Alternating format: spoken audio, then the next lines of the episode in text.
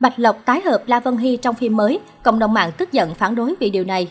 Trước thông tin cặp đôi Mỹ Nam Mỹ nữ Bạch Lộc và La Vân Hy tiếp tục nên duyên trong tác phẩm Trường Nguyệt Vô Tẩn, cư dân mạng đã không ngừng tranh cãi. Sau thành công của Châu Sinh Như Cố và Nhất Sinh Nhất Thế, Bạch Lộc nhanh chóng nhận về nhiều sự chú ý của đông đảo khán giả. Sau nhiều năm gia nhập làng giải trí, Bạch Lộc đã không ngừng nỗ lực và cố gắng trau dồi diễn xuất.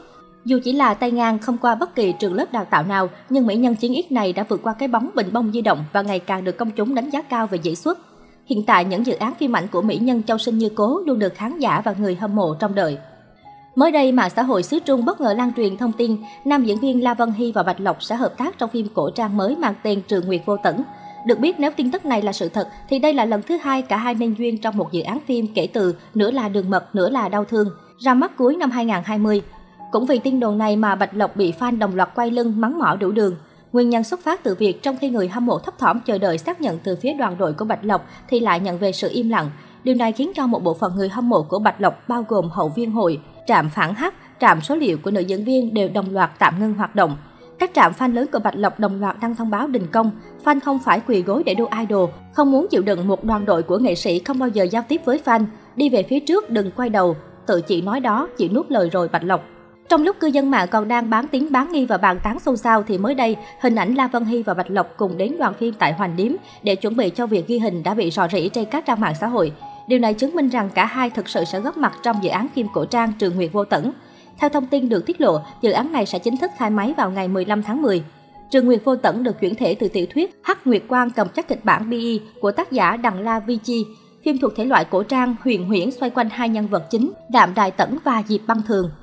Trong đó, nhân vật Đạm Đài Tẩn La Vân Hy được miêu tả là kẻ lạnh lùng, từ khi sinh ra đã mang tà cốt. Một khi tà cốt thức tỉnh thì ma thần xuất thế.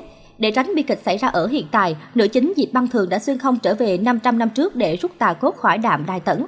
Cũng từ cuộc gặp gỡ định mệnh này, cả hai bắt đầu nảy sinh tình cảm, nhưng không ngờ lại là ngược luyến tàn tâm.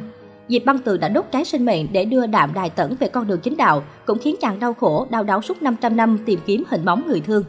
Trong phim, La Vân Hy vào vai nam chính Đạm Đài Tẩn, còn Bạch Lộc hóa thân thành tiểu thư Diệp Băng Tường. Dựa theo nguyên tắc tiểu thuyết, có thể thấy đây là tác phẩm ngược tơi tả cho cả nam chính lẫn nữ chính. Đặc biệt, những phân cảnh của nam chính Đạm Đài Tẩn hứa hẹn sẽ lấy đi không ít nước mắt của khán giả. Trước thông tin La Vân Hy và Bạch Lộc cùng hợp tác trong phim mới, cộng đồng mạng lập tức dấy lên nhiều ý kiến trái chiều. Một số cư dân mạng bày tỏ thái độ vô cùng thích thú xen lẫn mong chờ phản ứng hóa học bùng nổ của cả hai.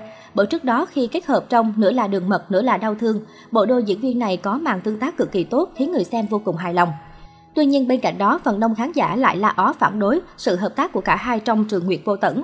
Theo đó, người hâm mộ cho rằng dù La Vân Hy và Bạch Lộc diễn chung rất tốt, nhưng hai diễn viên không nên tiếp tục hợp tác mà có thể hợp tác với nhiều bạn diễn khác nhau để lấy thêm kinh nghiệm và tìm kiếm nguồn cảm hứng mới. Trước đó, việc Bạch Lộc liên tục đóng phim chung với Mỹ Nam Hứa Khải cũng nhận về sự phản đối của đại đa số khán giả.